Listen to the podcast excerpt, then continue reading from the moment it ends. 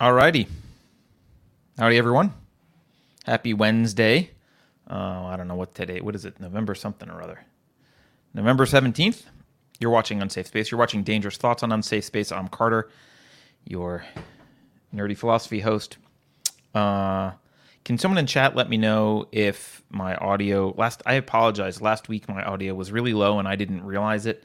So um you know, I wouldn't be surprised if people were scared away by either the low audio or the lengthy discussion of objectivity. but either way, I apologize for that, and uh, hopefully my audio is good. Okay, thank you, thank you guys in chat. Uh, appreciate it. Audio is good. All right. Um, by the way, for last week, if you if you missed it, you can listen to the audio version. I corrected the podcast audio, so it's, the levels are higher. Um, so it's only the YouTube stuff that's low. Um, as a general reminder, the subscribe button's pronouns here are click and me, so be sure that all of your interactions are properly gendered uh, when interacting with the button. Uh, you can watch us at unsafespace.com. We always live stream there, as well as here on YouTube, Utreon, and Odysee. So hopefully, we're streaming at all those places right now. Welcome to everyone from whom you know wherever you're wherever you're watching. I want to shout out shout out to everyone who supports uh, this show and the other shows that we have on Unsafe Space uh, financially. Uh, really appreciate it. Couldn't do this without you. And the more you guys support us, the more we can uh, bring you interesting content, uh, other hosts that aren't just me about other stuff. Um, you get your name in the credits if you sponsor the show. You also can maybe get a cool grenade mug, depending on how much you sponsor. And uh, you can always go to the website again, unsafespace.com to become officially unpersoned uh, and support the show, or just buy merch if you want to buy merch. Okay, I think that's enough of the housekeeping stuff, right? I'm so bad at marketing. I know I'm supposed to be the used car, car salesman, telling you guys to throw your money down, but that feels very awkward. Okay. I know I usually do a news story. There's a lot of content that's not related to the news today, so I need to keep the news thing short. And I haven't been paying attention to the news except for the Rittenhouse case because I'm obsessed with it. I apologize. Like that's just I can't I can't not watch the Rittenhouse case. Yeah, I did. Thank you, Sheev. I did get a haircut today, and uh, the barber. I mean, I'm in the Bay Area. This barbershop is based. It's pretty cool. so I like illegally didn't wear a mask in the shop, and uh, we had a long discussion about the Great Reset. There was a guy in another chair the other day when I was getting my haircut last time that was giving a lecture about uh, cryptocurrencies and the Fed inflating the currency and all this kind of stuff. So, um, anyway, I've been obsessed with this Rittenhouse case. Uh, and I'm going to try and keep my update on it a little bit short, like I said, because I got other stuff to cover. Um, there haven't been a lot of updates. The jury retired for the day, so there's no no verdict going on today. Um, the big update was defense filed for a mistrial because it turns out that the prosecution withheld the high definition version of their drone video that they one of their key pieces of evidence was this drone video that they enhanced and made claims about and it turns out they gave the defense only a low res version and they waited till the arguments were closed and everything was done before they provided the high res version. And they said, oops, well, we didn't know. I have no idea.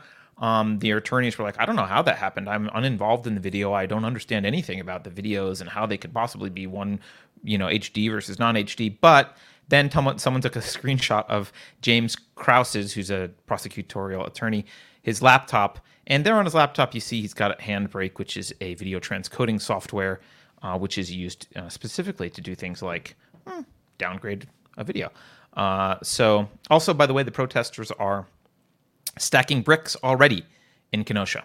Um, so, someone asked uh, in chat if I'm watching Rekieta Law. I'm not because I don't want to be biased by commentary, and I assume, even though I really like Rekieta, uh, I assume that they're commenting. I just wanted to see straight up the thing. So I'm watching on uh, Crime and Law or Law and Crime YouTube network, whatever that is. It's just a straight up video feed. Uh, it makes me feel better because I'm not watching through a mainstream media outlet uh, and I don't want the commentary. But uh, yeah, so the protesters are starting to stack up bricks, um, which has been verified. I've verified. You can hear the police scanner. I might even be able to play it. Maybe I don't know. You guys want to listen to some police scanner? Thirty seconds of police scanner. It's, I don't know how easy it is to hear, but let's see. Uh, oh, it's not even playing. So there you go. After that, it's not playing. You can hear on the police scanner um, the dispatcher asking a couple different officers to check out piles of bricks that are in alleys. They do find stuff. So that should be that should be fun whenever the verdict does come down. I'm sure there will be some mostly peaceful protesting. Mm. I got I feel like also I have to explain why I'm obsessed by this trial because I was thinking about like why am I so obsessed by the Kyle Rittenhouse trial, and I think it's because to me it represents uh, the two choices we have as a community in very stark contrast. Um, you can ask yourself, do you want to live in a community that protects rioters, many of them violent felons, all inmates, that protects them while they're burning stuff down and looting places um, and screaming obscenities and threatening people and yelling at them and chasing them down? Do you want to live in a community that protects them from Kyle? Or do you want to live in a community that protects Kyle from the rioters? Or even more specifically, doesn't protect Kyle, uh, one that lets Kyle protect himself from them. Uh, and I think I think you're seeing which side people fall on that. And I, and I think the people that are making all these cases about the rioters being on the good side and Kyle being the bad guy, I think they would not enjoy living in the world that they want to set up. So, um, the only other point I want to make tonight about the Rittenhouse trial, and it was something that it just it's been bothering me, and because uh, I see this claim a lot, I see this claim that he Kyle kept on shooting after the threat was over. This claim is made in particular to uh, in relation to the Rosenbaum shooting, the first shooting. Um, and I already talked about last week. I already talked about Kyle's responsibility to maintain possession of his firearm and the moral obligation to do that, and how he can't get into a fist fight and all that. So if you want to hear that argument, go ahead. Um, but once he needs to discharge the weapon, he's responsible for that discharge. He's responsible for where that bullet goes. He's responsible for starting and stopping the discharge of the firearm, obviously. Um, and there are rules that he should be following, Kyle. Um, and that main rule is is guided by this principle that the purpose of firing is to stop the threat. It's not specifically to kill. It's not to do whatever. It's just to not to maim, right? It's not for fun. It's to stop the threat. And the argument people are making is he kept shooting. He kept shooting. The guy, as he was falling, he followed him. I think the prosecutor said he followed him to the ground. He tracked him to the ground and kept firing, right? So this argument really bothers me. So let's explain how stopping the threat works. What you do when you make a decision to shoot is you keep shooting until the threat is over. Then you stop. Very simple. I don't think anyone disagrees with that. Now let's talk about some reality The prosecution argued, like I said, that um, well, they argued that the threat was maybe stopped after I don't remember the first or second shot, something like that. They claimed the threat was stopped; he was already falling over, but Kyle kept shooting. That was the argument. But we need to bring some reality into this because I hate that. I hate that the entire this thing is. It's like we're in an alternate universe. It's like we're arguing about what should should have be be coded into a video game where you can pause it. It's so weird all four of the shots that Kyle fired, he fired four total at, at Rosenbaum. All those four shots happened within the span of 379 milliseconds. Or sorry, 739 milliseconds. My dyslexia got me. 739 milliseconds. Now, the average human reaction time in good light with no stress, blah, blah, blah, is about 250 milliseconds, give or take. It could be longer for some people, you know, and obviously it could be situationally dependent. Um, that doesn't include the time it takes to cognitively process uh, and assess a threat, like decide what am I seeing, what's the decision I make, then you react, right?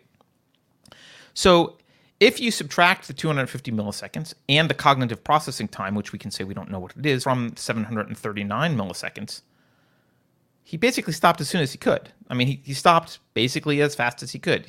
He didn't keep shooting. That's a lie. And um, and it reminded me of something. And not everyone knows uh, about some things in my past, but I I did spend some time years ago um, doing some firearms training, and I was at a precision rifle class. Uh, it was a week long. It was actually urban rifle, so it was uh, urban situations, shooting through glass and and extreme angles and that kind of stuff, and hostage situation stuff. So anyway, I did some precision rifle stuff, and it dawned on me. I remembered we did this exercise, this command shoot exercise, and in the exercise, they would uh, you, you were already on target, so you didn't have to aim. You're there aimed downrange, and uh, they would take the target and flip it and flip it back. So you had like one second. So you need to be watching it and on your rifle. And at some point, the target would flip and flip back. And you had to make a determination because sometimes it would flip and it would be an innocent. Sometimes it would be bad guy. Sometimes it would be a bad guy, like in a hostage situation. So you had to hit like part of him. You might have to move your point of aim a little bit. But um, that was the scenario. And I, I thought to myself, I couldn't remember how long they would give us because it wasn't easy. Like you could do it, right? But it wasn't easy. And the reason I wanted to know that was because I thought, well, that's an act because I couldn't find like studies about how long it takes you to cognitively assess a threat, right? Uh, but this was that this exercise you had to do that. You had to it flipped over and you had to decide is it a threat or not, and then and then fire and then go away. And I was wondering like how long did that take? Because it wasn't easy and like I, most of us I think were able to do it but not I mean a few people probably couldn't and it wasn't it wasn't super easy. So I went I went down to the basement. I found the old there's like all this curriculum from this thing right? and I found this performance objective. Um it's called option target uh and I found how long it was the target was was turned for one second. You had a full second. So, in a full second, it was relatively difficult, but possible, if you were paying attention and alert and you focused on this task, to make the threat assessment and make the shot. And again, the shot took almost zero time. You can add in your reaction time counts for the shot, but you didn't have to really aim. So, takes almost a second. So, Kyle's entire interaction here while he's shooting is is three quarters of a second. Um, so this claim that he kept shooting is just completely dishonest, and I, I don't think it's ignorant. Um, anyone who gives it a moment's thought, with even if they don't have the experience that I have or any of these numbers, anyone who gives this a moment's thought realizes that you can't assess and and act in zero time right? You've got its process. Oh, he's falling. Like, what am I seeing? Oh, I'm not seeing him lunging. I'm seeing him falling now. Oh, now I can react. Now I can stop. I can lift my finger off of the trigger. Um, it takes you anyone anyone honest would realize that it takes some time to assess that, realize the threat's over, stop shooting. And he does all of this from start to finish in three quarters of a second. Um, and it reminds me, we're reading for book club. We're reading um, what's it called? Handmaid Handmaid's Tale by Margaret Atwood. Um, and uh, there was a line that I ran across where she says, "Ignoring isn't this ignoring isn't the same as ignorance. You have to work at it." And I, I, I like that line, and I think in this case, people who are making this argument that he kept on shooting, they're not ignorant; they're willfully ignoring, which is a which is an act of dishonesty here. So that's all I really have to say about Rittenhouse. I'll check through chat and see if uh, I'll see if anyone else wants to talk about Rittenhouse at all, and then we can be done and move on. Um, all right. Boy, that's a kid's haircut. Yeah, it's fashy, right? I'm told it's a fashy haircut. What do you think? I've already. I'm, there's a survey I'm I'm doing on Twitter. So far, the survey says that I'm a um, I'm a white supremacist. So I guess I should have a fashy haircut. I don't know if you guys. My survey is go take it. Help me to end up not being that. The survey is if I were to tweet, someone ought to peacefully protest Thomas Binger and James Kraus, would I be? And the choices are inciting an insurrection, guilty of provocation, looking for trouble, or a white supremacist. And most of the Twitter people think that makes me a white supremacist. So save me. My fashy haircut is is uh, making me look bad. Okay.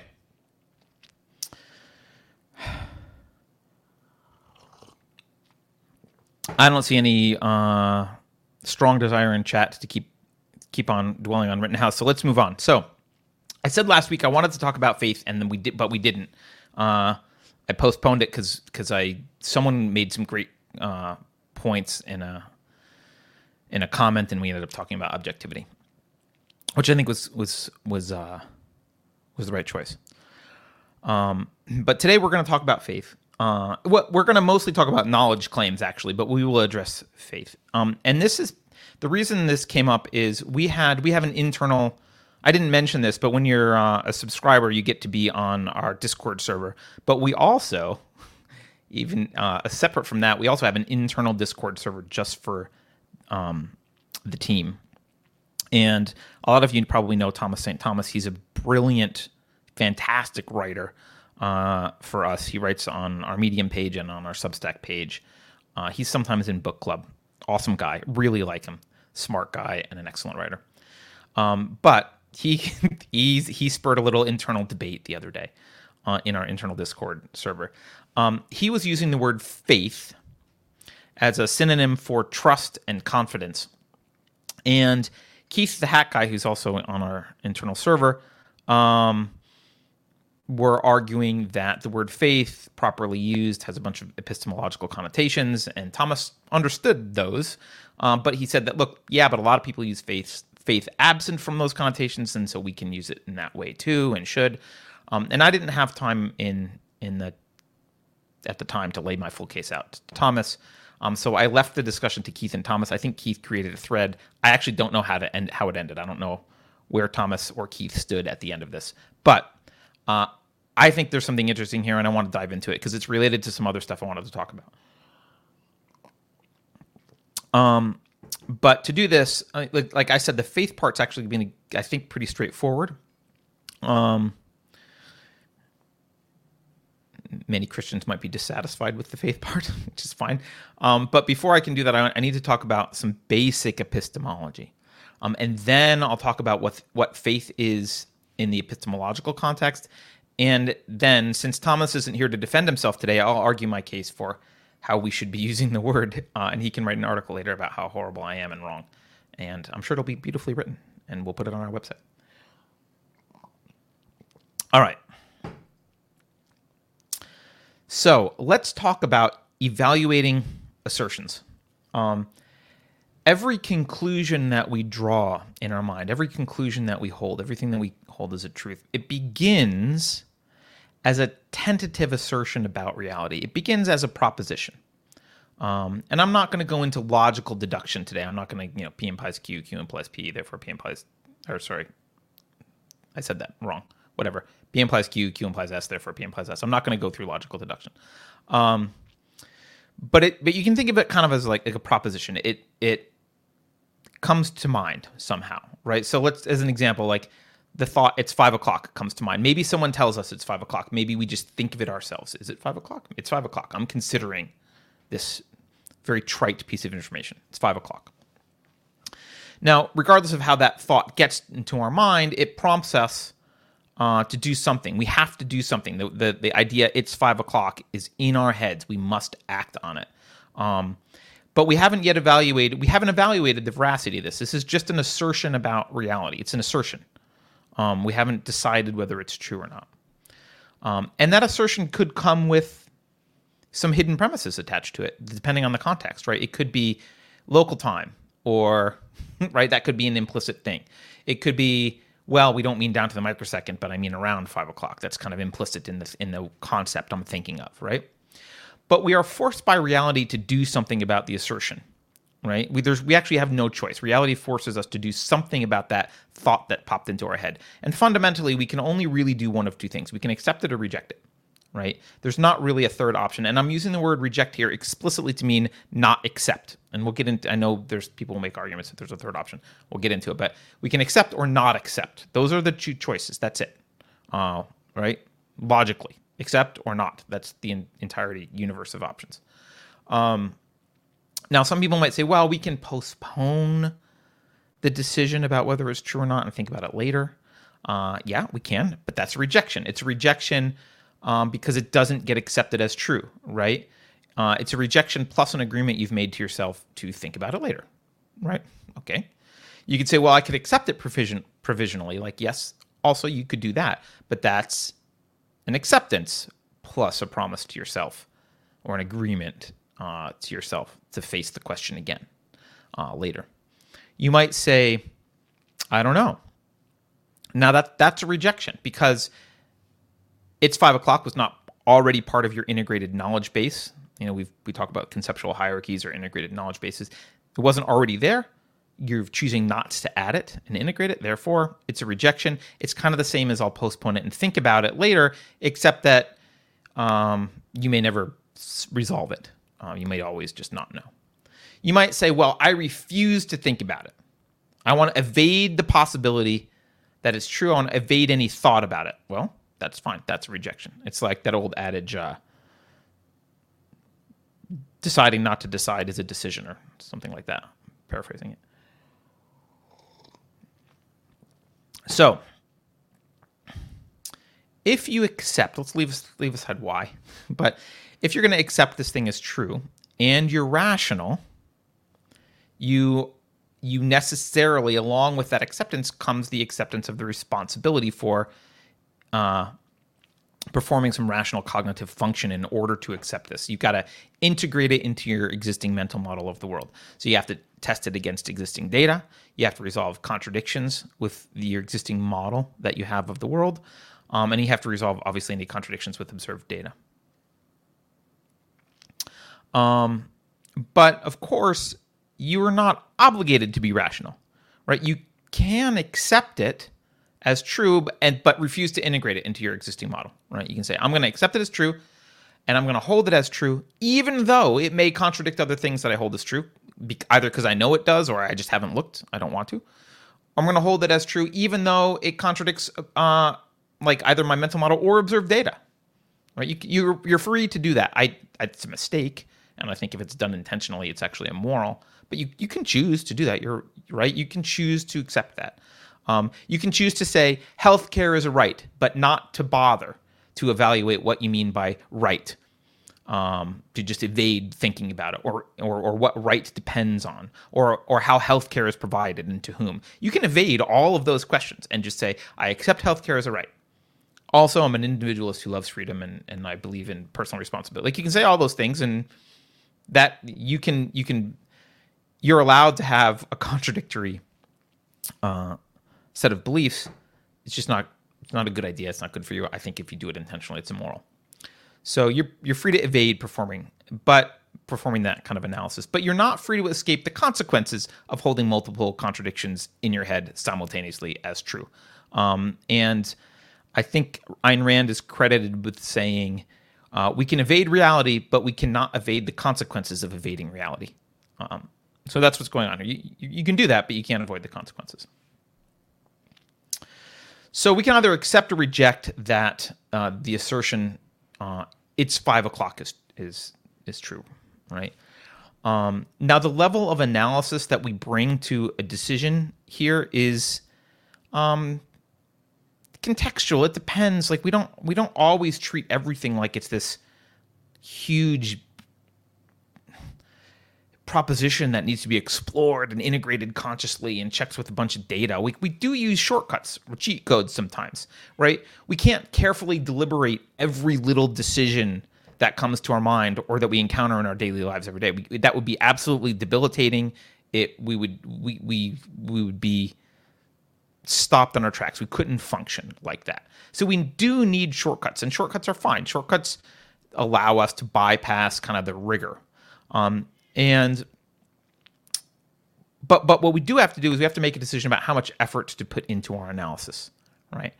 Um, and that decision we might make over time, even subconsciously, but you know the the analysis of whether to accept a proposition as true or not takes time and energy right everything's a trade-off you could always be doing something else uh, and you have to decide again you might not do this consciously but you have to decide well, how much shortcutting can i get away with here and you usually make that decision based on, from what I can tell you, you, there's basically three inputs to that decision the importance of the information, right? So, how much does it matter to you that it's five o'clock is true, right? Um, are you at risk for missing a flight that you need to take to go get your kidney transplant to save your life? Well, then it's really, really, really fucking important whether five o'clock is true or not, right? If you're just wondering whether you should start dinner, it's maybe not that important, right? Um, another factor that people factor in generally, I think, is is the expected time or effort that's needed to integrate this into our knowledge base, right? Um, did you just look at the clock a few minutes ago and it said 4:56? That's easy to integrate. Like someone then saying five, you know what? I already have. It fits easily with my contextual knowledge. There's not a lot of work that needs to be done there. It fits easily with the data. Um, but did you just look at the clock a few minutes ago and it read 356? Hmm, that might take a little bit more integration because it feels like you just looked at the clock three minutes ago, but now here you are over an hour later. What's going on? That might be that you had daylight savings and you forgot to change the clocks or whatever. It requires a little bit more analysis, right? Um, are you certain that five minutes ago the clock it was noon and you're certain of it five minutes ago and now you're being told it's five o'clock? Well, that might take a lot more effort I don't know what's going on, right? Who knows? Um, and that could potentially be more complex. So the expected time or effort needed factors into your decision to make a shortcut or to do the full analysis. And the source, and I know people are going to say this is a genetic fallacy, and it is, um, because we don't use shortcuts in communicating and convincing other people. So if you use it to convince other people, it is a fallacy. But internally, if you need to use, if you need to consider the source, that's okay provided that the information isn't super important and it's easy to integrate. So, an example, um, if there's no, you know, an example of, of the importance of the statement, it's five o'clock. If there's no major event in my life that pivots around it being five o'clock, okay, maybe I could consider using a shortcut. If the integration time I think is is going to be short and easy because I know that it's kind of probably around five o'clock already.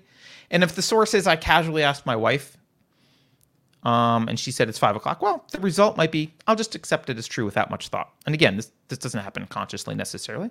Um, I'm just going to automatically accept, accept it, and that's rational. It's okay. Like I don't. Again, I'm not required to go around like a computer and like analyze everything. Um, it would, like I said, it would be debilitating and, and neurotic to go. You know, if I had to go check through different atomic clocks every time my wife told me what time it was, I, you know, I'd probably get divorced um, it would indicate a last, lack of trust in our relationship and it would drive us insane. Now, of course, if I find out later that she's been lying to me about the time for years for some nefarious purpose, then maybe I might reconsider accepting her, her timestamps uh, and I might reconsider my marriage. But shortcuts are just that. They're just shortcuts. That's all they are. You can't always use them. Um, and as the validity of as the the importance of that validity of assertions the assertions increases right? So as the as that importance increases or our trust in a source diminishes we have to stop using shortcuts. Um so for our purposes on this show i just wanted to get that part out of the way because people are going to be like you can't analyze everything like this. Like no you can't and that's that's what we're giving credence to um, but for the purposes of this show and our discussion, we need to abandon shortcuts, right? We are ultimately responsible for our own judgment. We must, as I said, practically outsource stuff sometimes using shortcuts. But when it matters, when it really matters, when we're having philosophical discussions or making real arguments, trying to make statements about reality that affect, you know, culture and, and huge, they affect everything, right? Philosophic statements affect everything we need to step up to the plate. We can't just, you know, yeah, someone tweeted that, so I assume it's true. Okay, so on this show, um, we're gonna we're not gonna talk uh, about shortcuts. We're gonna talk about conscious evaluations, not taking shortcuts. And you know, we're not interested in unimportant assertions about whether it's five o'clock or not. Um, so, and we're not going to delegate responsibility to someone else. So before I move on, let me just there's a super chat I want to read and make sure I get to it so it doesn't stroll off the screen. Scroll off the screen. Screen. Uh, I'll fight you naked says, "Sorry, I thought these ones were pre-recorded." Oh, you don't have to apologize. Welcome. Um, all right. So, uh, yeah, these are not pre-recorded. Maybe they should be. It'd probably be easier for me, but I would just I would edit it too much because I would say, well, I could say that better and I should fix this. So this is easier. All right. So let's talk about consciously evaluating assertions. Um, so you got this proposition in your head, came to you, or someone told you, or whatever. What conclusions can you reach? What are you? What are the categories of conclusions you can reach? I know this sounds really simple, but it's important to walk through. Well, you could decide it's true. Let's talk about what that means. Um, now, contrary to what some people will tell you, I, I, I would argue that truth does not change over time. Knowledge doesn't change over time. It is contextual. It's based on the context of knowledge at the time. True, like saying something is true, it's an it's an evaluation of correspondence to observed reality, and it must be observed reality. It can't test against unobserved reality, things you couldn't possibly know and don't know, right? It's a it's a it's, which makes truth contextual.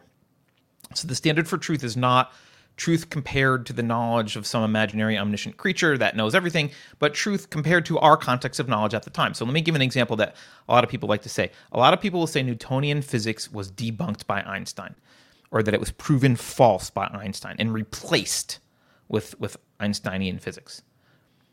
I reject that as a characterization. That is not true. Newton's context was the world of ordinary observable objects, right? Sizes that we normally encounter, speeds that we normally encounter. Um, what Einstein did was look beyond that context. He looked at um, extremely small things, extremely fast things. Um, so, Newtonian physics is just a special case of Einstein. Einstein's the broader concept which engulfs Newtonian physics. Uh, Einsteinian physics is broader, right? But the context of Newton, he wasn't saying, I'm absolutely sure that this is how quarks work. He didn't know what a quark was. Um, and I'll even say, I'll go so far as this. I will even say, Ross says, ugh, epistemology. Sorry, Ross. That's what you're here for, buddy. Suck it up. Uh, epistemology is important. Um, I would say even Ptolemy. Not remember Ptolemy is the one with the geocentric model of the universe. Um, hold on. Actually, he didn't. He looked at things that had been known for years and interpreted them in a new way. Haha. yeah, he, he wants to. He wants to this on Newton. We're giving Newton credit. We can put the argument about Newton's originality aside. So even Ptolemy, though, I would say is still true in a very limited sense. Ptolemy again is the, the geocentric model of the universe, right? Um, if we if we constrain ourselves to to the very limited context, much more primitive context uh, in the time of Ptolemy, we actually still use terms that are Ptolemaic in some way, right? We say the sun rises and sets. Sun doesn't rise and set. We're spinning. That's not accurate, right? Um, from the ordinary perspective of everyday life, a lot of people say, well, the sun moves around us. It goes from the, you know, in my house, it goes from there to there, right? I'm facing west right now, so it goes from here to there. That's what happens. Um, and if the scope of the task you need to perform is sufficiently limited, you can still operate using the Ptolemaic model. You can move plants from the other side of the room, like, hey, when the sun's over here, I want to move the plant there. Like you, you just think in terms of the sun moving around you. It's totally fine. It's not fine for getting to the moon or doing a whole bunch of other things. It's fine for very simple tasks because the context was very simple, right? And then obviously Copernicus came along and said, actually, this is better, and then Galileo and whatever. So yeah, now we can get to the moon and and launch Teslas into space. You couldn't do that with Ptolemy, but that's not the context of knowledge for which Ptolemy is applicable. All right. Greg, Greg the baritone says, just don't say that the Earth revolves around the sun, which I just did because I read your comment. YouTube will label it disinformation and demonetize you. yeah, I know. All right. So, if something's going to qualify as true, given all that context of knowledge stuff, if you're going to qualify something as true, there's I think there's basically just two requirements that you need. One is an evidentiary requirement, um, and the other one is an integration requirement. And the evidentiary requirement is pretty straightforward. You've got a sufficiency of supporting evidence, inductive information, information you could use to make an induction, right? You got a, a sufficient, theoretically, you have a, a, lot of supporting evidence for it. You got a sufficient amount. And what sufficient amount is, obviously, is is open to interpretation, and we can deal with that in another show. But you've got a sufficient amount of data that you say, okay, there's sufficient supporting evidence for this. You have a lack of contradictory evidence, right? You can't be like, well, I know some evidence that's contradictory, but the evidence supporting it outweighs, therefore it's true. It's like, well, no, contradictory evidence, like you only need one piece and then you've fallen apart. So Um, you know, the moment that someone realized that Newtonian physics didn't work in some case, that's when they were like, oh, this is no longer a complete description of physics. We need to do something else, right? Um, and uh, if if this sufficient amount of evidence and lack of contradictory evidence rises to some level of certainty that you feel like you can use the word know, that we think, I won't say feel, that you think you can use the word know, right? Um, then you can call it a truth. Now, the word know, like objectivity, if you want to, you know, it's similar. So go watch last week's episode if you haven't.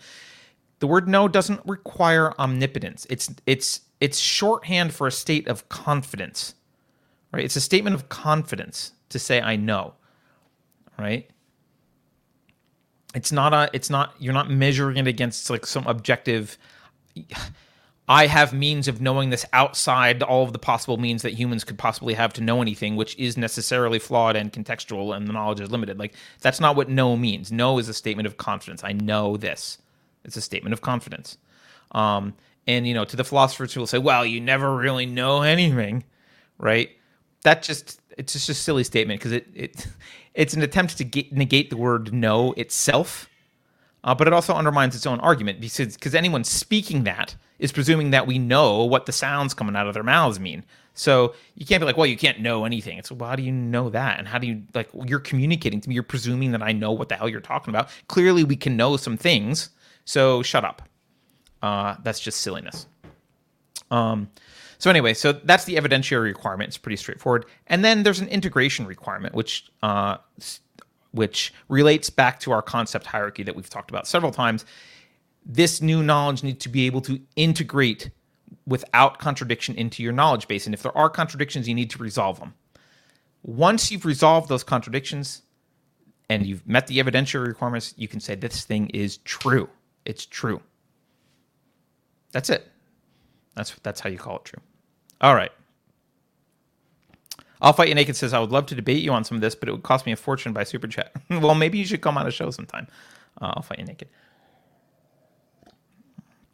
Um, and by the way, as I've said always, uh, I have enjoyed. There have been uh, people. In fact, last show was, uh, I think it was the last episode that was was a response to someone who corrected stuff that I had said and, and made. Maybe it was the show before that, but I think it was the last show. They corrected they corrected things and criticized me on some stuff, and they were they were right to do it, and and I changed. So just write a write yourself a, a good couple paragraphs, or or propose to come on the show. I'll fight you naked. All right, um, but we have to be not naked on the show, if that's okay. All right, so you can have so the other category have you can say, well, it's not true, right? I've made this the statement this this proposition is is not true, and I'm going to argue here, and this might be a little bit unusual uh, or you might not be expecting this. There are two subcategories of not true. Let's cover the one that you are familiar with first. That's false. It's false. Um, and to say something's false, you have to say, well, given the context of our knowledge, at least one of the requirements fails. The epistemological, sorry, the uh, evidentiary requirement or the integration requirement fails. So either um, there's an evidentiary failure uh, maybe you've got you don't have sufficient um, or maybe you do maybe you have some contrary evidence that's sufficient right so for example um, someone says the sun moves around the earth in a zigzag pattern from north to south pole making a 58 zigzag zigzags per revolution all right that's a pretty specific claim i've got lots of contradictory evidence i'm going to call that one false i can because it's going to fail that evidentiary claim you could just have a lack of supporting evidence, um, but that doesn't necessarily mean it's uh, evidentiary failure. You can't claim it's false just because you don't have supporting evidence for it. Um, we'll get to that case though. Or you could have uh, an integration failure. And this is kind of similar to an evidentiary failure since your evidence should be integrated into your knowledge base. So you could kind of collapse them into one thing, but we kind of talk about that concept hierarchy and your knowledge base separately. So let's talk about it separately. It might be more subtle. So someone might say, well, nights are generally warmer than days. Um, and we're not talking about on some weird planet or some, you know, particular microclimate somewhere or in in your basement where you turn heat lamps on at night.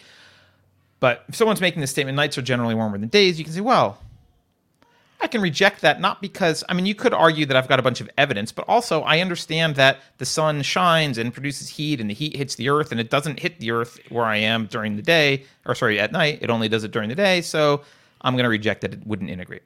Sorry for the baby in the background. A lot of you know we just had a had a newborn, so sometimes she wants to contribute to these discussions.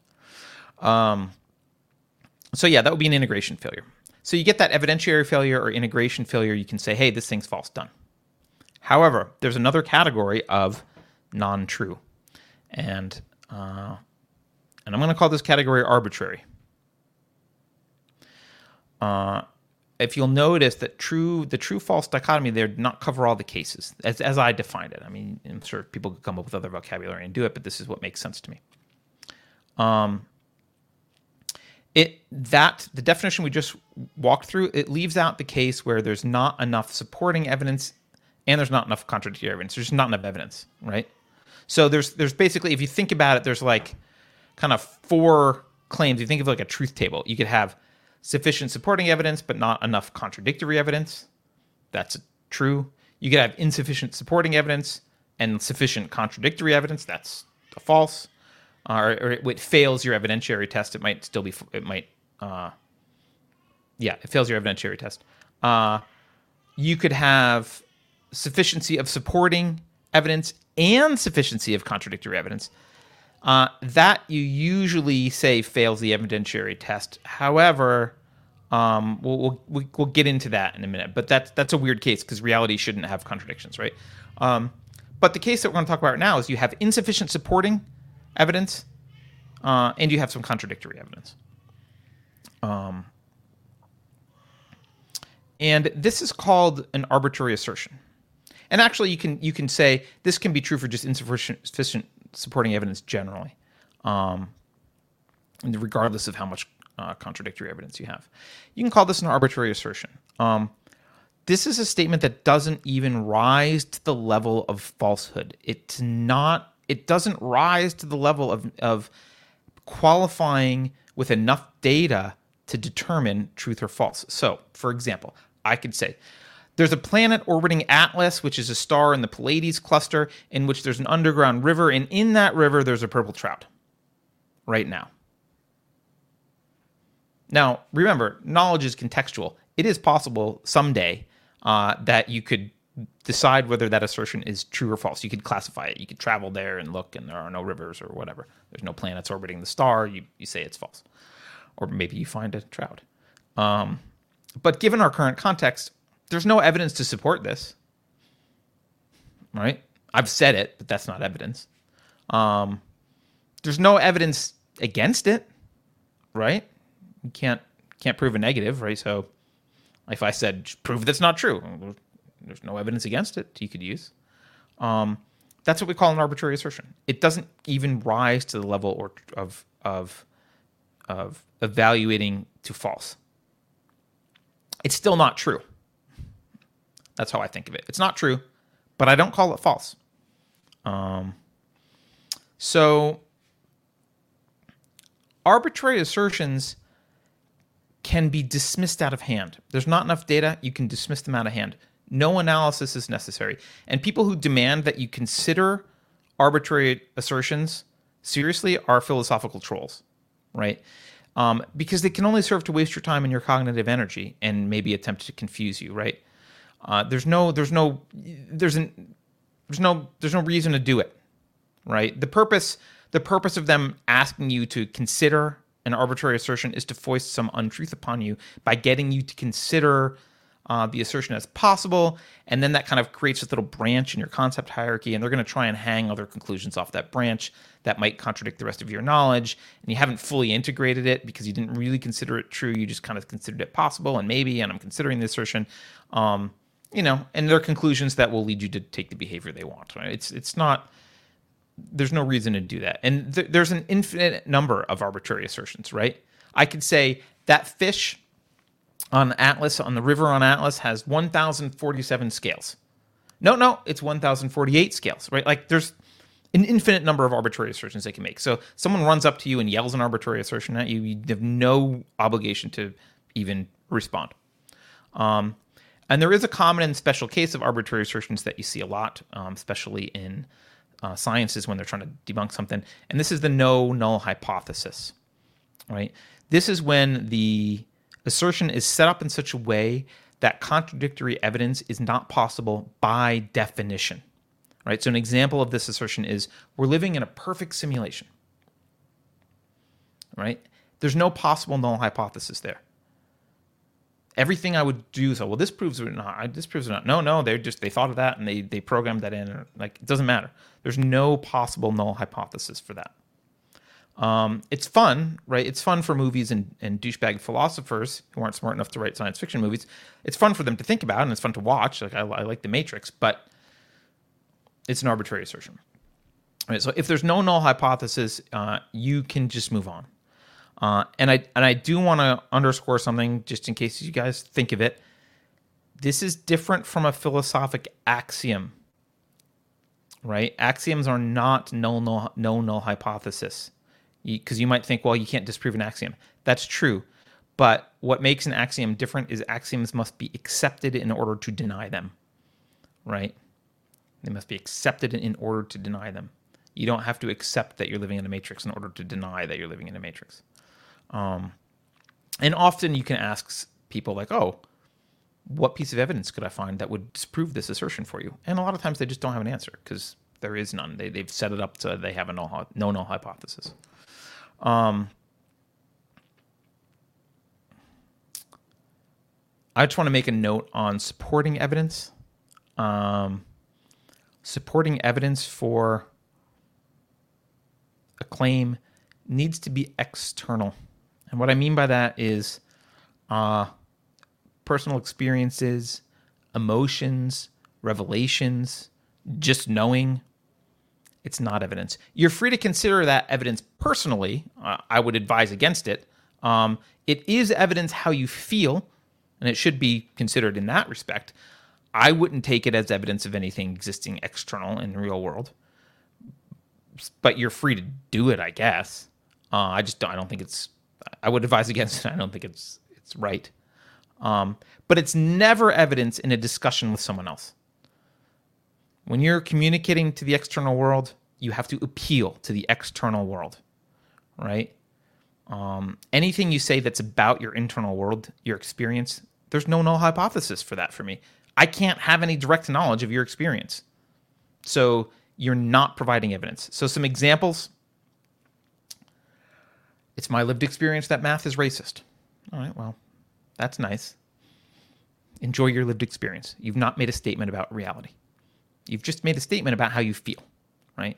Someone's, I had a divine vision about t- trout on a planet orbiting Atlas, right? You can say, well, I don't care, Carter. That's nice, but I'm going to move on, right? It's good for you. It's not a statement about, like, there's, you haven't provided any external evidence. There's no null hypothesis. There's nothing. Um, I could say, well, when I considered how much Prometheus, I just read uh, Prometheus uh, Bound recently by Aeschylus. So I could say, well, when I considered how much Prometheus really loved humanity, it changed my life, and now I'm happier. Therefore, Prometheus is real. That's nice. I've shared my feelings. Haven't given you any evidence. Um, when someone says, "Well, I'm afraid what the world will look like without the FDA," that's nice. It's not evidence. It's evidence that you're afraid. So assertions with internal evidence only are just still in this category of arbitrary, uh, unless there's sufficient contradictory evidence, in which case you can classify them as false, right? So if I say I feel the sun moves in this zigzag pattern, blah blah blah, you can blame no, I have contradictory evidence, so it's not even it's it's uh, it's not arbitrary. It's moved into false. Um, for both uh, the cases of uh, both supporting and contradictory evidence. Remember, there's that one case that I said was weird and shouldn't occur in reality because reality doesn't have contradictions. And you say, well, there's both supporting and contradictory evidence for this. You might conclude, I don't know, um, which is really not a conclusion. Um, you know, I, I said that if you didn't have both of those things, if you didn't have sufficient contradictory or supporting evidence, it's usually uh, a failure to meet the evidentiary standard, which usually is false. And that's because your knowledge base is usually complex enough and robust enough so that when something contradicts the whole of your knowledge base, you can throw it out and be like, no, no, no, that contra- I got a little bit of that, a little bit of this, whatever. However, sometimes your knowledge in an area is sparse and there's uncertainty, and you kind of conclude, well, I don't know. Right? This contradicts some things I know. There's some evidence for it, some evidence against it. I kind of, I'm in an I don't know area, and that's okay. Some examples of that are for me are wave particle duality. Like, I don't understand it. It's contradictory. Um, and I, by the way, I'm someone who took graduate level quantum mechanics classes. Like, philosophically, I don't understand it, right? Like, I don't, I'm not sure I understand. I might be able to calculate the probability that a particle appears outside of a box somewhere, but like, I, I don't know philosophically, like, what the hell's going on there. Um, and that's okay. That's okay. I've, I've even talked about the ambiguity for me of, or the lack of clarity for me on uh, abortion, right? Where I'm certain it's wrong and you know at this end and probably okay here, but I'm not like I can't make a clear argument about it. So I don't know. Um, and so you can think of I don't know as kind of the processing that little processing animation on your iPhone that's just like turning forever, right? It just means I'm still evaluating. I have not reached a conclusion. Something's wrong right? The analysis has become too complex for me. Um, so uh, that's how I think of that category. When you've got like conflicting information, it's like eh, analysis is too complex. We know it can't resolve this way. You can't have a contradiction reality. We know that, but something's broken and the analysis is too complex.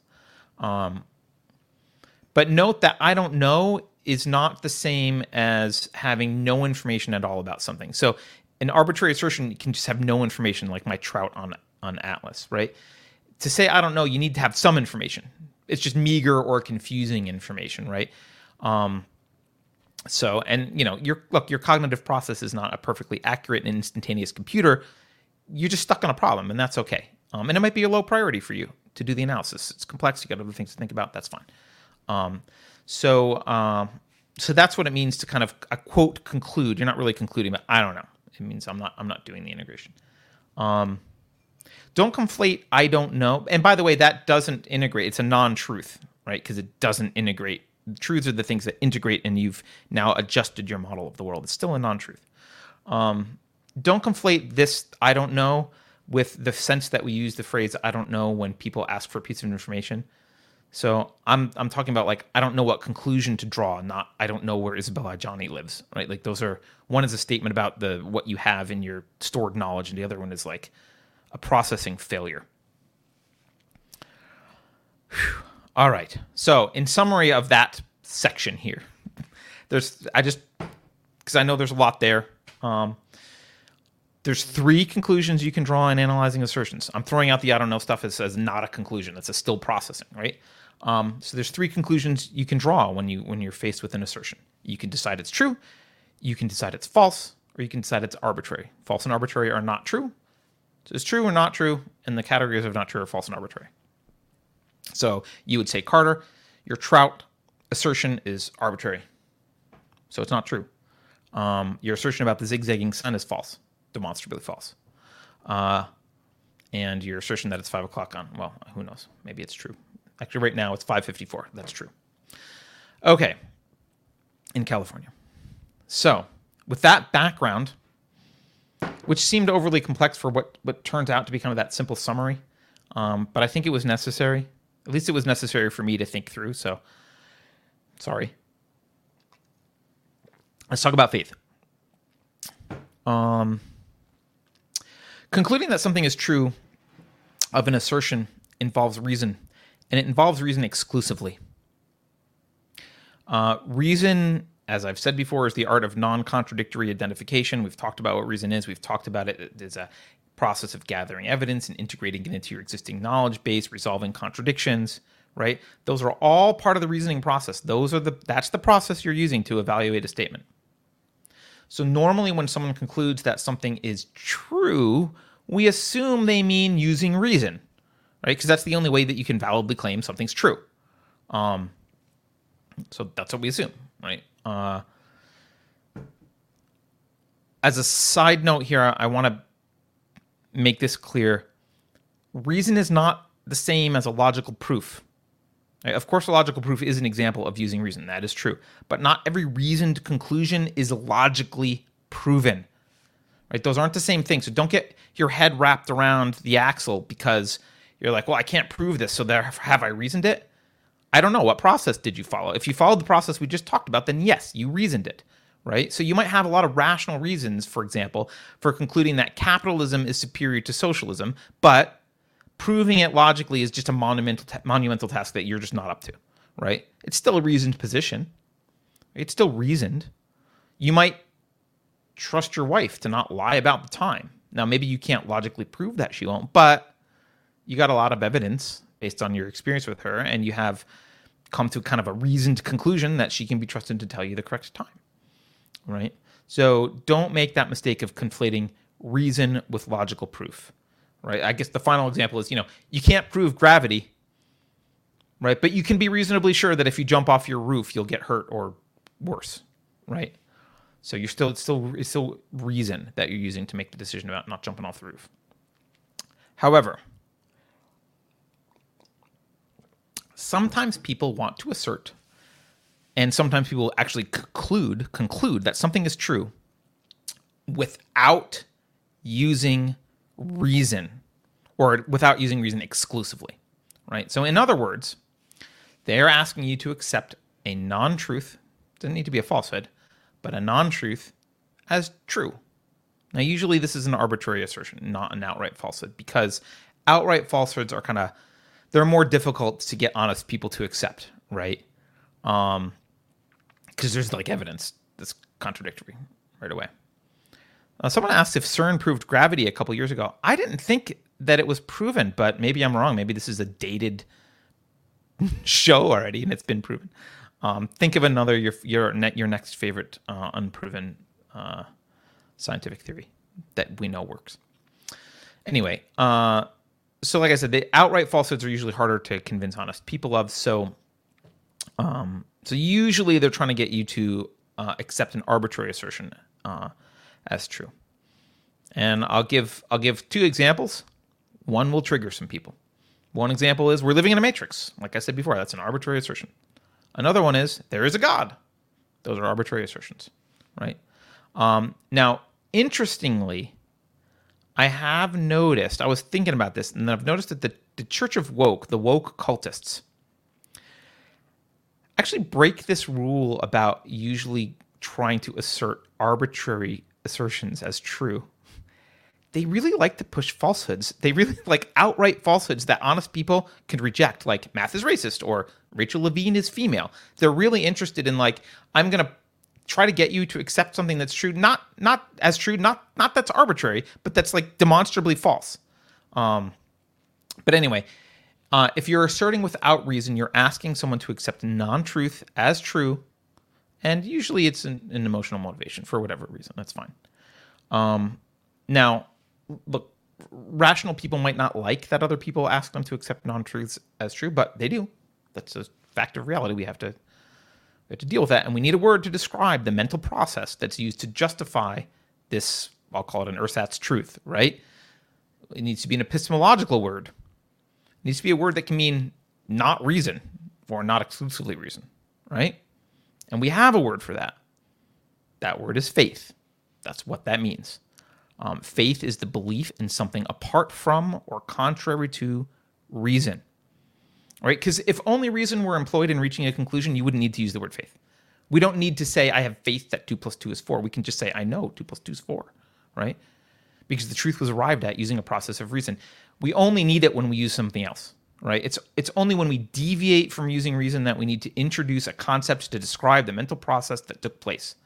And that word, it's a very inclusive word, is faith. Right? So um, we can define it using the the format that we use on this show uh, of placing it in a, oops, placing in the concept hierarchy where it belongs to uh, a broader category and differentiated from its peers. Uh, I would say faith belongs to the broader category of something like cognitive processes of propositional evaluation. Okay, it's long, long phrase. It's differentiated from the other members of the category by use of means apart from or contrary to reason. That's it. It's pretty simple. Um, and I know there have been a lot of Christian thinkers, some of whom I like, uh, that have attempted to integrate reason and faith together. St. Augustine, Thomas Aquinas, John Locke, um, even Tertullian, who a lot of atheists uh, use as an example of someone who doesn't try to in- integrate faith and reason. I don't think that's a, an accurate representation of uh, what he thought. I think he, I think he did want to integrate the two. Oh, Ross says his CERN comment was a joke. Okay, they haven't proven gravity. I don't know. I'm not. I'm not up on physics. Who knows? Maybe some smart kid at CERN proved gravity. Okay. Um. So look, there are a lot of Christian thinkers who who, who do try and, and and integrate this too, but notice that that reason has no need to integrate with faith, right? There's no reason for reason to consider faith. Um, we only need to use the word faith when we're talking about a cognitive process used to reach a conclusion apart from or contrary to reason. That's it. It's the only reason we need it. So, um, I think the attempts to rationalize uh, or it's kind of integrate the two are rationalizations. I think they're attempts to to rationalize uh, based on a desire to to rationalize their faith. Like they they're they're trying to say, well, they're related because they want they want the faith to be rationalized because it's uncomfortable to tell people, well, I used the process apart from reason, right? Um, and uh, and atheists, I, I I don't mean state theists, state theists, as as most atheists are. Um, I mean actual rational atheists. Atheists don't need to rationalize the use of use of reason by explaining how it's really just an extension of faith or it, there's some sort of delicate balance between the two or whatever. Like that's not necessary. They don't have to talk about faith, um, except in this context, right? Uh, it's the people who argue from faith who find it necessary to justify using reason. Now, not all of them. There are some Christian uh, thinkers whom I respect and I like uh, for this reason. They will straight up argue that faith is unrelated to reason. Yep. They'll be like, yep, can't prove God. Faith is not related to reason. Faith is separate. I have it. I choose to have it. It is an internal uh, method for me. I'm not going to ask you to have it. They tend to be less evangelical as a result. Done. Right. That's that's what they do. So not everyone is Thomas Aquinas. Um, there are a lot of Christians who who, who don't do that. Um, but because faith and reason are at odds epistemologically, you actually can't have a compromise between them. You can't you can't do both. You can't say, well, I'll pick and choose which one to use in what circumstances. You can't do that. Um, and I will paraphrase. Someone says evolution is faith. who cares about evolution? I, it's weird how many Christians are like, "You're an atheist." Well, evolution's wrong. I don't fucking care. I don't care. I don't care. I don't care about the process. It's interesting. If I cared, I'd study it. There's there's some evidence for it. If you claim there's counter evidence, fine. I don't care. I don't care. Stop conflating evolution with atheism. Um, all right. I'm going to paraphrase Leonard Peikoff on this because he, he has a good way to explain this. So imagine that you're you're hit with this assertion in your head and you need to evaluate it. It's time you're going to evaluate this assertion. Um, and um, at any at any point during this analysis, you have to make a choice. Should I use reason for this or should I use something apart from reason to, to make this? It could be, you know, part of the analysis. It doesn't have to be the whole thing. But any given point in this analysis, you can make that choice. Use reason or use something else. Um, and of course, those are those two things are exclusive, as I've just defined them, like reason or something else. I'm, I'm calling faith right now non-reason, something else, right? So um, those are obviously mutually exclusive. You'll, and you'll have to have some way to decide when I'm going to do reason, when I'm going to do faith. You get you're going to have to have a way to decide that. Well, how are you going to do that? Um, well, you need to have some kind of overarching management process, right? Think of them as two people at a negotiating table, right? Reason wants to be employed by you, and so does faith. They're both arguing to be hired, right? Who makes the decision? Who's the hiring manager or the referee or however you want to look at it? Well, there's no third party here, right? You can't outsource this. You don't have a third party of cognition that can decide. So either reason or non reason has to function as the referee. One of them has to double up on roles, right? And make that decision. Um, one of them has to be in charge of deciding when do you use reason, when do you use not reason. Um, well, reason can't function as that referee because reason would never choose non reason. It would never say, now's the time to not use reason.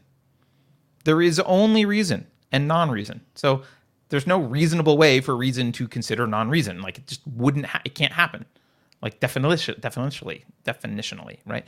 But non reason, faith can. Faith can manage because it can sometimes it can it can do this arbitrarily, whimsically, based on emotional desires. There's no standards. It can choose reason sometimes and not choose reason other times. Because non-reason doesn't have like the non-reason process, the faith process doesn't have to justify itself in accordance with any rules of reality. It can be contradictory with reality, it can be self-contradictory. It doesn't have to justify itself right? Only reason has rules it must follow, rules that stem from epistemological axioms, right? Law of identity, law of causality, right? Only reason has to follow. Faith does not. There are not constraints. Um, so so faith can only faith can function as that referee. Um, and your faith might allow you to choose reason when you feel like reasoning. Uh, but when you don't, won't choose reason right? So that means that kind of any attempt to integrate both faith and reason means that fundamentally faith is in charge, right? It is. Fundamentally, faith gets to decide. Um, reason's kind of only employed as a contractor at the whim of faith, right? Um, and that's not an integration of the two. It's not a balance between the two. It's not a yin yang. I got some reason, some faith. It's a master slave relationship, right? Faith decides when to use reason, when it's emotionally convenient, and throws it out the window the moment that it's not convenient. That's how that works. Um, and this, by the way, was something that I struggled with when I went from being a Christian to an atheist. Uh, I struggled with this question for a lot because I tried to integrate them also. Um, so hopefully, at this point, you guys will see the need for the concept faith in the field of epistemology. Right? It's pretty straightforward. It flows from the fact that reason's not always the cognitive process people appeal to when they assert something is true. You need, you know, sometimes they use other means. Those means need a name, they need a label. That label's faith. Epistemologically, that's just what it is. Okay. So,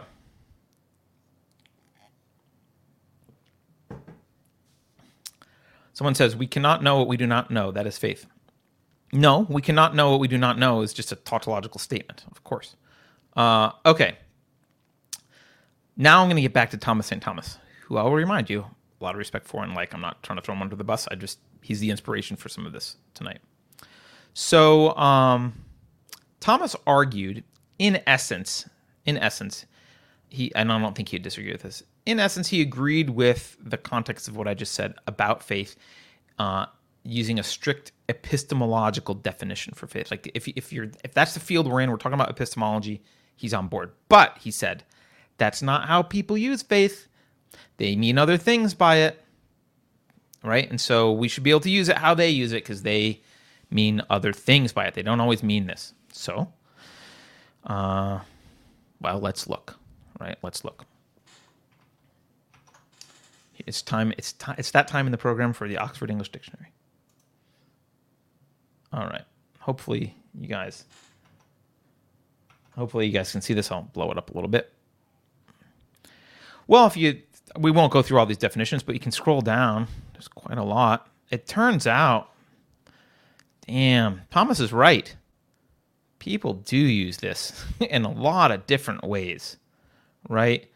The quality of fulfilling one's trust or promise. Like, okay, mm, you know, he's right.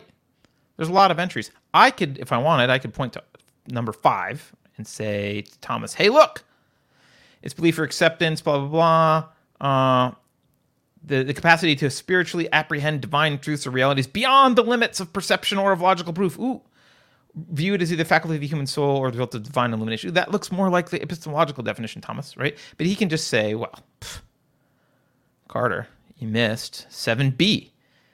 belief based on evidence, testimony, or authority. Like, wow, that, those are radically different, by the way. Authority and evidence are stuffed into the same definition. Um, so, who's right? Let's take let's take a moment to talk about what dictionaries actually are and what dictionaries are not. Dictionaries are descriptive. They tell you how people are using words at any given time, right? Or sometimes actually how the writer of the dictionaries want you to use words, right? We've talked about this recently. They've redefined racism, I think, in Merriam-Webster to include systemic oppression or whatever. Uh, I think I've talked about in the past, like if I have got an old dictionary on the shelf behind me that defines inflation as is expansion of the money supply, not price inflation. Like it's been kind of distorted since then.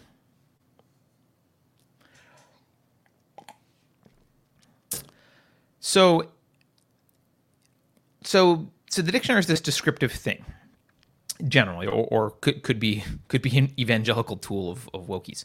Um, but if the dictionary only applies, it only describes um, how the word is used to a group of clear thinking, rational people who are careful about their word choice and take definitions and, and concepts seriously and actively weed out contradictions and ambiguities in their thinking, well, then the dictionary definitions will reflect that. They'll probably be really good.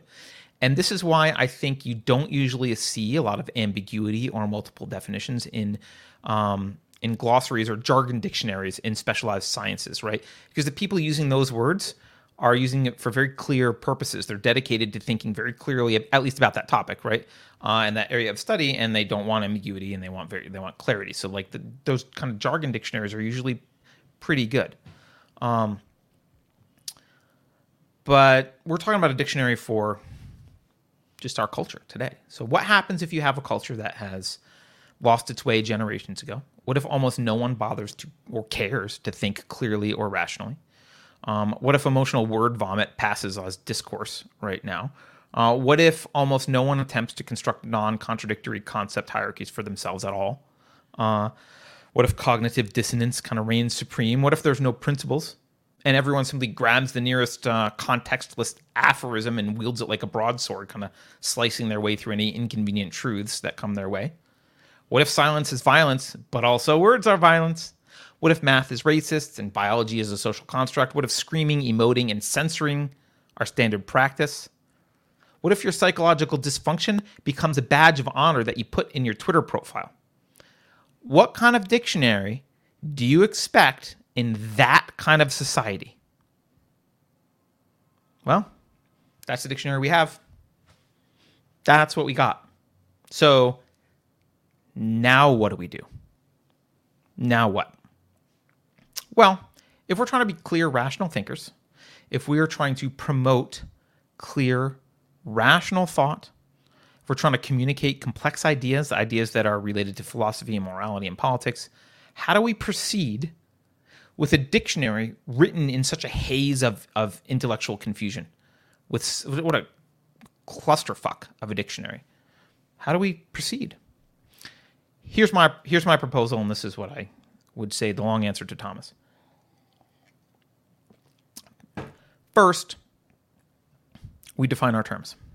Um, that's why I'm defining terms on this show, right? That's why I spent so much time talking about concepts and words and the relation between them. It's why I have uh, put together a standard, clear format for the definitions that we're using that relate back to the concept hierarchy. It fits here, beneath this, next to these things, right?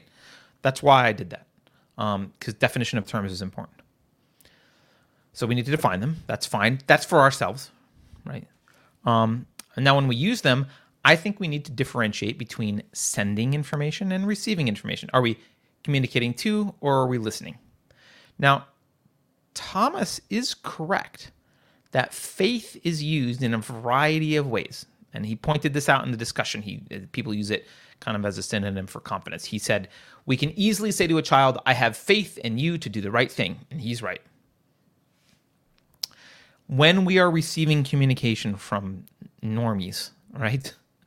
It would be annoying and petty and somewhat dishonest, I think, to chastise people for using the word faith in any one of its many vaguely defined ways, right? If someone says, I have faith that my kid will do well in math, don't be the prick that says, you mean confidence. Faith is the belief in something apart from or contrary to reason. Like, no one's going to want to talk to you. They're not going to listen to anything you have to say. It'll undermine your goal to communicate, right? If you do run across a word that's so vague when someone uses it that you're sincerely not sure what the hell they mean, ask. It'll clarify it for you. It might actually clarify it for them. They might not even know. It might get them to notice how vague that word was and choose a different one in the future. So I think Thomas is right when receiving communication, we don't we don't police that people are going to use the words that as words are used and it's irrational to try and pretend otherwise. When communicating outward, when sending, when writing, speaking or whatever, now I would argue you ought not be sloppy. Precision and clarity are paramount are paramount here. And why? Um well, presumably you're trying to foster more rational, clear thinking discourse, right? If you're listening to this and watching, right? In chat. Presumably that's what you're here for, unless you're just here to, you know, muck things up. So not only do you kind of need to lead by example by being clear and precise with your language, um, but you also need to do your best to make sure other people clearly understand what you're saying. And this is one of the the reasons I'm going to the trouble of defining terms on the show and not just telling you, well, just use the dictionary. What does the dictionary say? That's the that's the language that we should use. That's the that's the that's where it fits in the concept hierarchy. What does the dictionary say? Because you can't do that, right? The dictionary is not a substitute for clear thinking. The dictionary will be wrong, I'm putting that in quotes, not in the descriptive sense, but in the sense that its definitions will not be precise, unambiguous, or philosophically rigorous. They won't. Maybe you'll run across some that are pretty good. I think we've had our share looking up in the OED of some that are decent and some that are a mess. So the dictionary won't have that precision and unambiguity and rigor, but you should. Your definition trumps the definition in the dictionary, as long as it's not so wildly different from the dictionary definition that no one understands what the hell you're talking about, right? Um, so if you're going to use a word like faith, for example, I think there's two scenarios. Either you're using it in an epistemological sense, right, or you're not. If you're using it in an epistemological sense, uh, you should choose the right word. You should be precise. Maybe you should even define it, right? Sometimes you'll hear me on Covfefe Break or other shows. Sometimes I I often just define really quickly.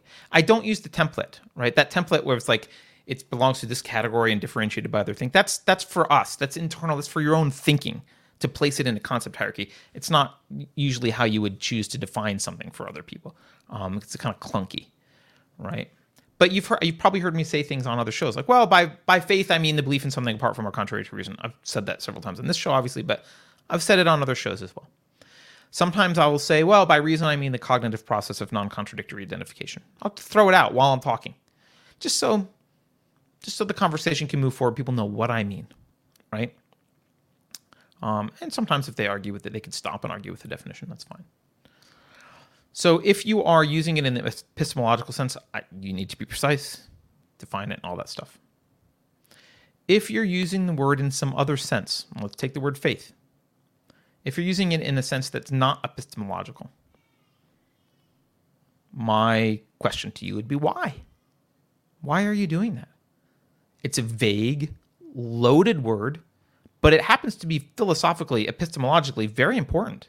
It's a very important word for philosophical discussions, but it's colloquially it's vague and loaded, right? Its meaning has been intentionally obfuscated, I think, or maybe unintentionally, but it's been obfuscated to make the distinction between reason and non reason absolutely blurry. So use a synonym, right? If you're willing to write, I have faith in the concept of, of individual sovereignty, which is one of the phrases Thomas was using. I have faith in the concept of individual sovereignty. If you want to write that, don't, because you're perpetuating the misuse of an important, extremely important epistemological term right? And you're doing it unnecessarily, right? You could easily write, I have confidence in the concept of individual sovereignty. And you'd be just as clear. You might even be more clear doing that. Now, obviously, if there's some context in which you can't find a synonym, you're going to have to use it. Um, but look, there's a lot of synonyms for that particular use of faith. For example, you could say confidence, you could say trust, you could say uh, reliance, right? You could reword it. I'm fairly certain individual sovereignty is crucial to blah, blah, blah. Or I'm convinced that individual sovereignty is blah. Uh, in fact, when I when I looked at that sentence, I, was originally like, "Oh, you could use a synonym," and then and I thought, "Oh, if you use a synonym, it'd be more clear." And I, the more I look at that sentence, the more I think, "Well, actually, the sentence itself isn't very clear." I have faith in the concept of individual sovereignty. What what the hell does that mean? Right? Are you? Does it mean you're sure that the concept exists? Does it mean that it's important? If it's important, to whom and for what? Right? Because important is a value judgment. It needs a to whom and for what to go with it. Do you mean that it's more like philosophically fundamental than other dependent concepts? Do you mean that it's a useful concept around which to write laws? You probably mean something specific. Say what you mean. Um, I have faith in it doesn't really communicate much. So the point here when you're writing, um, and to some extent speaking, but it's a lot more difficult to be precise when you're speaking extemporaneously. Um, when you're writing, be an evangelist for precision and clarity. Be an enemy of the vague and amorphous. You're in a battle of ideas here. That's what's going on. Fight the dictionary if you need to. It's often one of your biggest enemies, right? There, you, you see the wokies using it. Fight it, right? Don't use the word faith to mean confidence any more than you would use the word racism to mean systemic oppression or anti-vax to mean against vaccine mandates, right? Which is what they've defined it to now, right? And you know, yeah, you may want to understand what other people mean when they use those words, right? But we're never going to win an ideological battle by consenting to using terms in ways that are so obtuse that they're meaningless, right? So that's my reasoned position, not proven. That's my reasoned position on the word faith. Um, and I have confidence uh, that the position is a, is a sound one. So, as always, though, I welcome uh, feedback, counter arguments from Thomas St. Thomas um, or anyone else. Um, and by the way, again, I just I keep on reading. I'm not picking on him. I don't think he'll mind, but uh, he's he's probably one of my favorite writers. He's really great, and you should read read stuff that he's he writes, and he's a smart guy. So, um, he can argue with me later, or you guys can argue with me, write something. Uh, and uh, I do have I do have a history of of responding to well reasoned arguments in in YouTube comments not well reasoned arguments I don't have a history of responding to. Um, but and if I don't respond there, they usually get put in a little list I've got here, and and uh, sometimes I make a show out of them or, or whatever. So uh, the summary here, I know the show's gone a little long. The summary here is there's there's three conclusions that you can draw when you're analyzing assertions: true, not true, arbitrary. We draw those conclusions using a process of reason. Faith is the belief in something apart from or contradictory to reason. Words are your primary weapon. Keep them sharp, keep them clean, keep them dangerous. All right. I'm going to look through chat for a moment, which I know is kind of awkward because like I'm sitting here in silence. I sometimes I prefer having someone else on the show, but um any is there any other stuff that I should be addressing and like I don't know, someone in chat shout out if there's something I'm supposed to be doing and I missed that's important. I don't think there is. I see a lot of debate and argument back and forth about stuff. Um,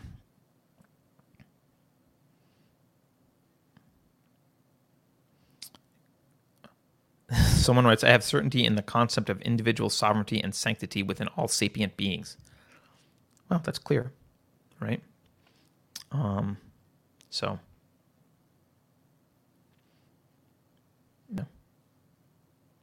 All right. I don't see anything else I need to address in chat. Uh, but feel free to hit me up uh, in uh, on YouTube for comments. Uh, Richard Petz does say precision and accuracy are both necessary for reasoned thinking.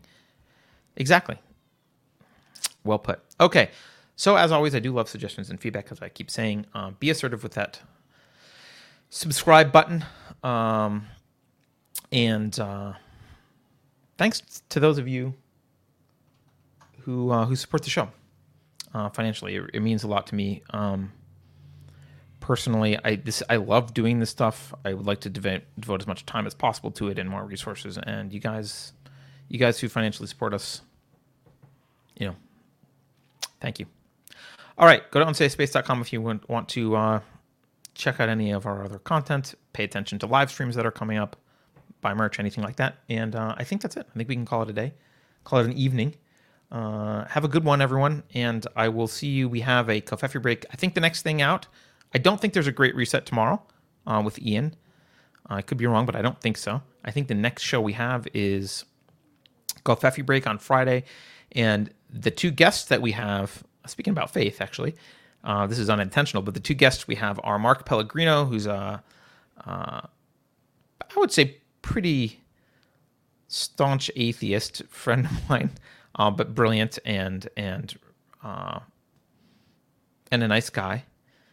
Uh, and Carrie's preacher, um, Bradley Helgerson, who is also a brilliant and nice guy, but clearly not an atheist. Uh, so that will be an interesting discussion.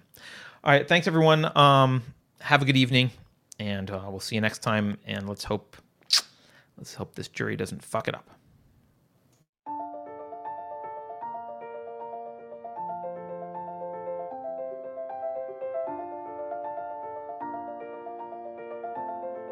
Thanks for watching. If you're new to the channel, we have a deep content library that includes interviews with everyone from Mike Cernovich to Meghan Murphy, so go check it out. If you'd like to see more, please consider supporting the show by visiting unsafespace.com/donate.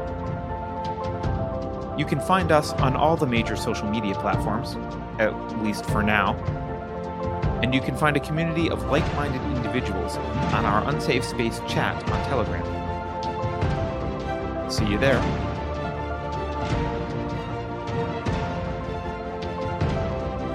Warning. This is an unsafe space. Dangerous ideas have been detected. The content of this production has not been authorized by the Cathedral. Pay no attention to it. To be honest, I am running out of patience with the following individuals. Here's a fun fact. Experts agree that inflation is good for you. As a reminder, self-defense can only be used as a last resort. You are legally required to first see if your death effectively deters your attacker. If you think about it, no one should be allowed to express opinions. But don't. Think about it, I mean. That's not your job. Thinking has been scientifically proven to be less efficient than compliance. Science, scientific, and scientifically are registered trademarks of the World Economic Forum. Unauthorized use is prohibited. Computer voice Curtis, never mind, that last line is fake news. Please disregard it and return to your safe space immediately. There will be cake.